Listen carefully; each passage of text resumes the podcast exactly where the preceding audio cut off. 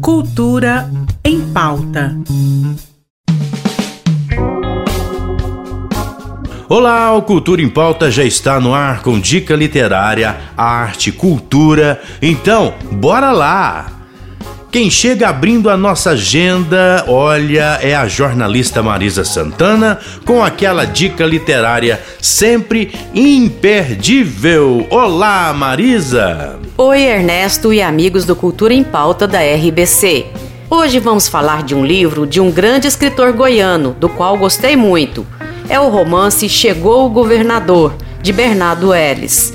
Nele, o escritor recria o momento histórico da antiga Vila Boa, no início do século XIX, final do ciclo do ouro. A história se desenvolve em torno de dois personagens: o jovem capitão-general Dom Francisco de Assis Mascarenhas, que chegou para governar a província de Goiás, e a bela Ângela Ludovico, filha de uma das melhores famílias goianas. Na minha opinião, o enredo do livro Chegou o Governador daria um bom filme de época, viu, Ernesto? Valeu mesmo! Obrigado pela dica!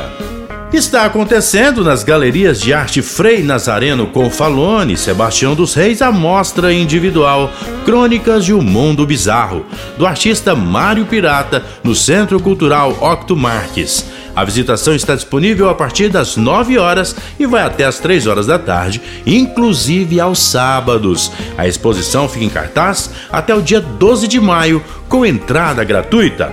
O Centro Cultural Octo Marques é uma unidade da Secult e está localizado no edifício Parthenon Center, na Rua 4, número 215, no centro. E aí, vocês que ainda não foram lá na Vila Cultural Cora Cora Lina, tá acontecendo a exposição Hospitalidade Casa Aberta. A mostra traz obras dos artistas residentes Carlos Monareta e Danilo Butas e Sofia Ramos. Você pode curtir também as obras do artista convidado Rafael é, e uma curadoria e organização de Suyan de Matos. É muito legal a exposição. A exposição na Vila Cultural Cora Coralina está montada na Sala Antônio Poteiro e fica em cartaz, olha, até o dia 14 de maio. A visitação será de segunda a sexta-feira, das 9 às 5 da tarde, com entrada gratuita. Para os cinéfilos, opção não irá faltar lá na programação do Cinecultura, no roteiro estão filmes como o longa-metragem Paraí, um drama infanto-juvenil que traz para as telas um pouco da cultura guarani. Outra opção é A Garota Radiante, obra exibida na Semana da Crítica do Festival de Cannes em 2021.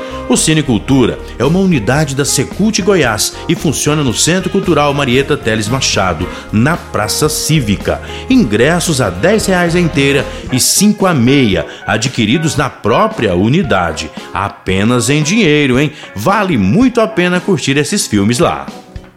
E que tal uma ótima dica gastronômica? Uma boa opção, gente, é a Giardini Pizza Bar, um local charmoso lá no setor Bueno. As pizzas são feitas no forno a lenha. Ademais, o cardápio tem drinks, petiscos, jantinhas, tudo, tudo, tudo delicioso. Vale muito a pena conferir. A casa fica na Avenida T5, número 1276, lá no setor Bueno, e funciona de segunda a domingo, das 6 horas da noite até as 23h45. Terça movimentada, não é verdade? As opções estão aí. Escolha e divirta-se. Bora com o som do Gilberto Gil e a música Andar com Fé. Até amanhã, gente!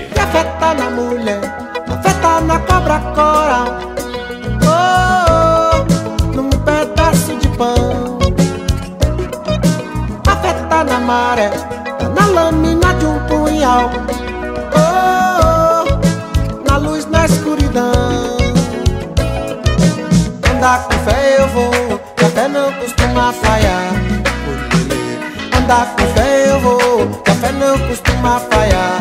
Oh lá lá, andar com fé eu vou, que a fé não costuma falhar. Oh menina, andar com fé eu vou, que a fé não costuma falhar. Cultura em pauta. Em parceria com a Secretaria de Cultura do Estado de Goiás.